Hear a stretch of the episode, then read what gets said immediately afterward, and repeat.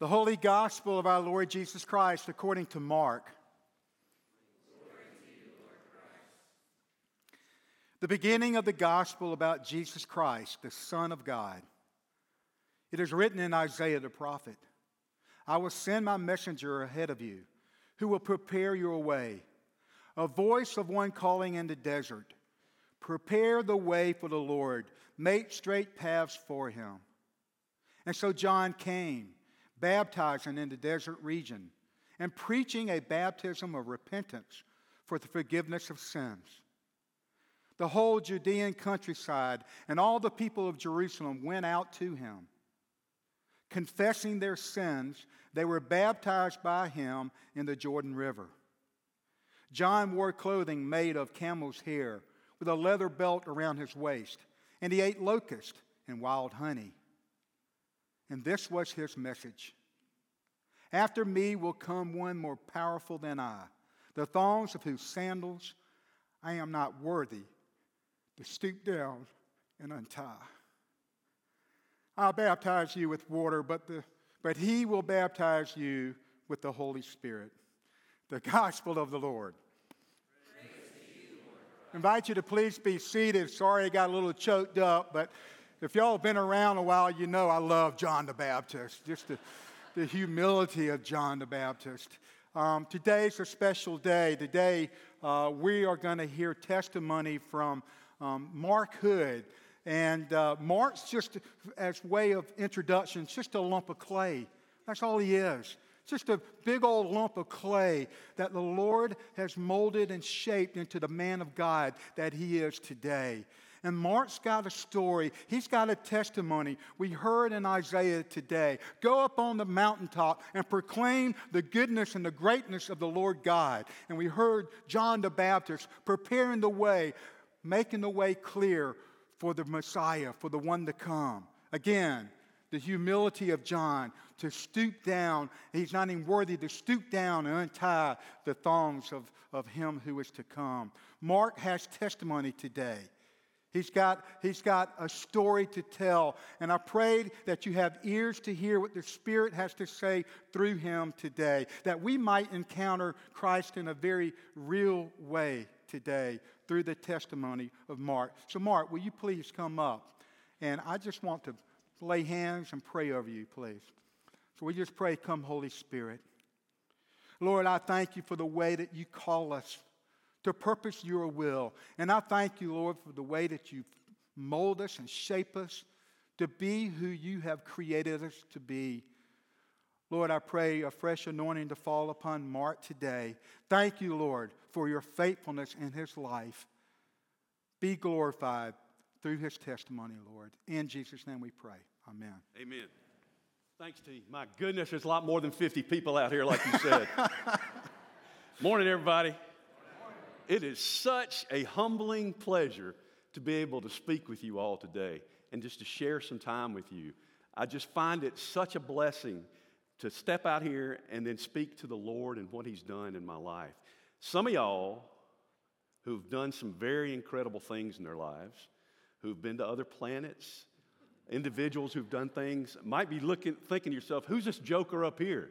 And how did he get it? Now, you know, T already said I was a big lump of clay. So, and that's okay. So I had the distinct pleasure of crashing in the Hudson River in uh, 2009 on January 15th in flight 1549. And I say that because at the time it may not have felt like a pleasure. But when I look back and, and I think of what the Lord did in our lives and in the lives of many others, it's, it's something. So, a couple of ground rules. If I get emotional about something, just give me a minute, it'll pass. Second, when T and I started talking about this, he said, You know, will you come and share your story? I'm like, Absolutely, I'll fire up the PowerPoint. I've got you know, videos and pictures and everything. He said, No, no, no, no, no, no. He said, want to hear, we want to hear about your faith walk, your faith journey. Go. That means I got to kind of share some things with y'all, some that are really, really at the top of the mountaintop, but others that are in the valley. things that uh, I wouldn't wish on anybody.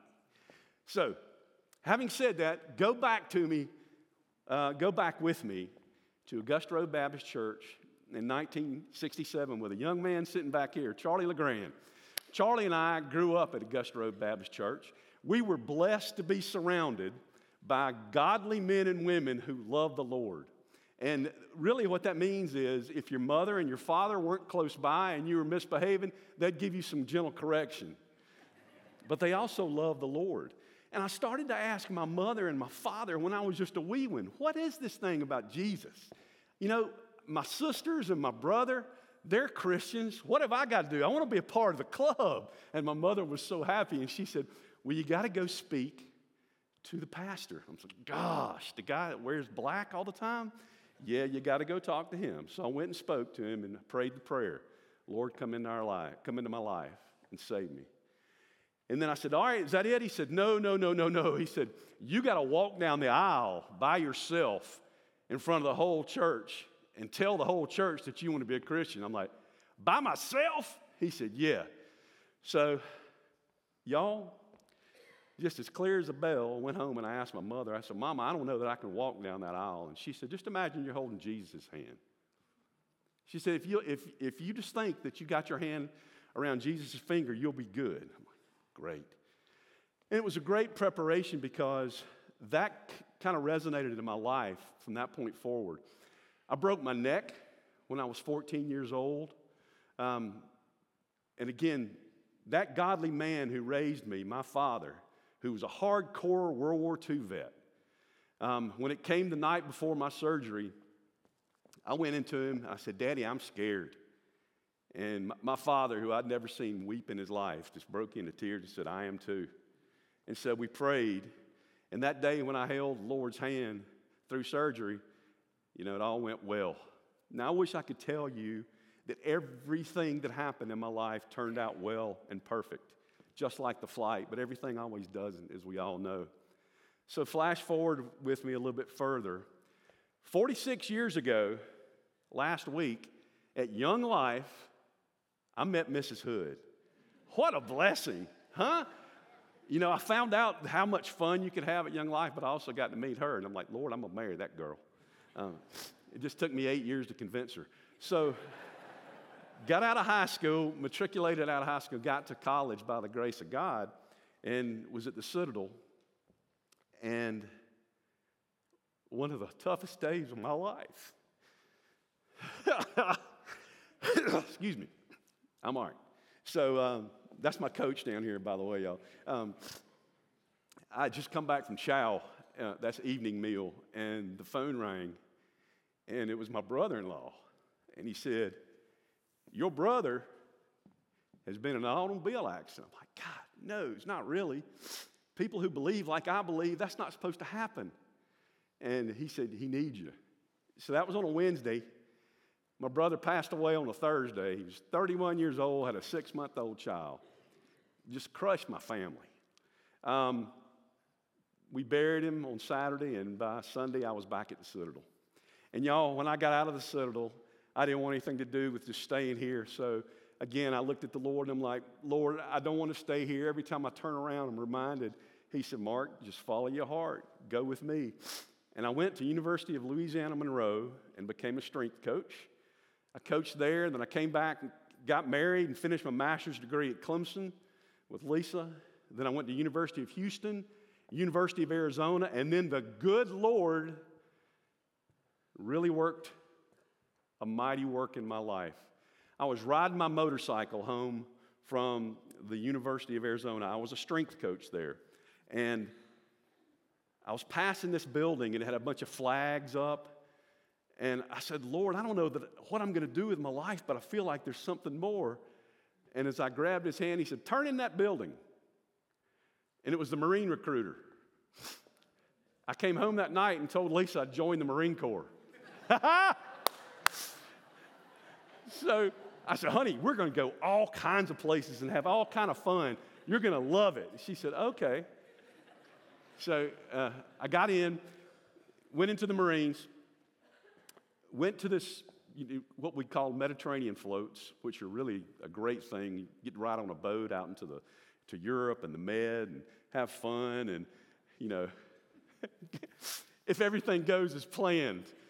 So Lisa and I had this awesome vacation plan to Israel. So I'm way up in the mountains in France training with the French Foreign Legionnaires, and all of a sudden, we get emergency evacuated back to the ship, and we go to this little country called Liberia. And everything stopped then when it came to the vacation. None of the wives came. We went to Liberia and did an evacuation there of um, a number of people, uh, and also stopped the two warring tribes. So when I finally got home six months later, I, I looked at her. I said, "Honey, we can start a family. There is no way I will go back out and deploy again." It's my gift of prophecy. and Lisa's great. So we got pregnant in September ish. I left the day after Christmas and went to uh, Desert Storm. Uh, it was Desert Shield then. Uh, and so, um, again, I held the hand of the Lord. I'm like, Lord, just show me what to do here. And he said, Remember James, free the oppressed, be with the widow and the orphan. And when we got there, I was with a unit that was up on the border with Kuwait. And we were going into uh, Kuwait at night from Saudi Arabia. And again, y'all, this was 1991. There were no cell phones, there were no computers. They had this thing called the desert fax. And uh, I was up on the border, and we would go over into Kuwait at night and convince Iraqis to come back with us. Now, a lot of different ways to convince them, but we got brought a lot of them back. But when we went over, we didn't, couldn't have anything on us that identified us or showed anything that was personal in case we were captured. So I'm sitting there dug into this hole, and I get a desert fax from the company runner, and it's a fax from Lisa, and it shows two children. It's an, an ultrasound. I'm like, wow, I'm going to have twins. And so I, uh, I looked at it, I went and told my best buddy, and then I burned it and went on the patrol. So, you know, we eventually, as you remember, if you're students of history, we kicked the uh, Iraqis out. And the war's ended. Now, smoke from the oil wells is blowing, and it's pitch black all day. All, you know, you got covered in, in black all day. So I'm walking around my, the camp I'm in, and the first sergeant comes up and says, uh, Lieutenant Hood, can you go down to the, uh, the company commander's office or his, his hooch? I said, sure. Met him at the front door, and there were two guards there, and they said, we need all your weapons. All my weapons. So I gave all my weapons. And then he proceeded to tell me that Lisa and both children had passed away. And of course, it, it, it crushed me.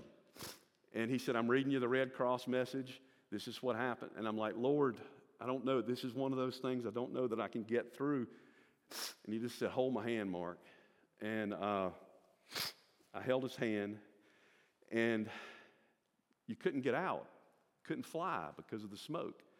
So finally, I got to Kuwait International Airport via a truck, and I ran into some Saudi National Guardsmen. They drove me back. I got back to King Fahd Airport and called the Red Cross number, and Lisa answered the phone, and she was good to go. They were alive. I got home in time to see them born. And I use that as an example because a lot of this is just warm up for um, that, those tests that come in life um, and, and, and, and holding the Lord's hand. So, flash forward with me when I got out of the Marine Corps. I'm working for a Japanese diagnostic firm and flying all over the world. And uh, I got on that plane, Flight 1549 in January. It's snowing outside. Um, we take off, run into some uh, geese, crash into the Hudson River. Y'all, when the geese hit the plane, I'm sitting by this lady, and she and I are as opposite night and day. And I grabbed her hand, and I held her hand, and I started to pray. I prayed for her. I prayed for Captain Sullenberger. I prayed for the passengers. And then I prayed for my children. And then I prayed for Lisa. I said, Lord, let Lisa get married again and find happiness with someone who's not near as good looking as I am. And, and then, and then uh, I prepared to stand in front of the Lord and, and meet him. So, anyway, there's good books, Miracle on the Hudson, um, a couple of others out there, Brace for Impact, if you want to read about what took place that day. But we came through it unscathed.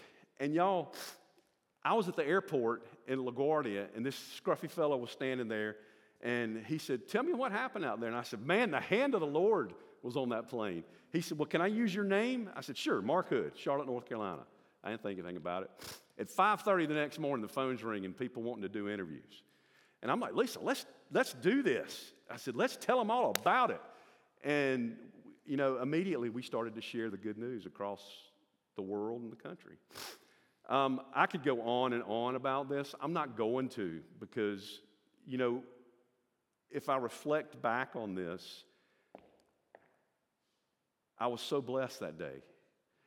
And I felt like we responded to the Lord and that He was leading us to go and bless for him. So we started to share the story throughout the world, like I said. I met a guy named Thad Barnum. Anybody know him? Yeah, you know how persuasive, how persuasive Thad can be, and Erilynne when she was there. So I go on this uh, revival with Thad to Pennsylvania, and I share my story, and it's life changing. But it's not life changing for me, it's life changing for my mother in law, who was a member here, Susan Collins. Her life changed so drastically. The Lord touched her. I have a dear friend who's sitting up here in the second row, no spotlight, uh, but she came to the house the night after the crash, and the Lord came into her life. Um, I can go on and on and ifs and or, but I just want to close it with this. Thad again grabbed me and got me to come to Connecticut to speak at his church. And right before I'm coming up on stage, he said, There's a young lady here whose mother sold her into prostitution when she was a teenager. Um, we've been praying for her. Um, Erilynne's been uh, ministering to her. And so just know that going in there. I'm like, wow, okay. So when I prayed about holding the Lord's hand, I'm sorry, when I spoke about holding the Lord's hand the whole time during the crash, the young lady was so moved, the Lord touched her that eventually she came up and she gave her life to the Lord that day. So again, I count that as complete victory, y'all. So I'm going to close now because I'm already over uh, over my time, but. I've lived an abundant life, and the Lord is a good God through good and bad, no matter what. And if you take anything from this and uh, any joy, it's knowing that He will let you reach out and grab His finger or hold His hand no matter what comes your way. Thank you.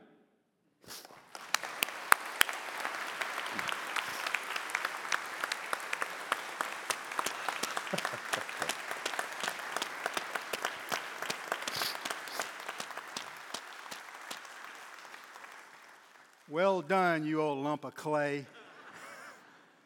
it is so encouraging to hear the faithfulness of the Lord, to hear how He guided you through your life, through the ups and the downs. And it's a word of encouragement for all of us um, because life is not even keel. And uh, so thank you for sharing. And, uh, and, and, and thank you for being a conduit of amazing grace to Susan Collins. Thank you.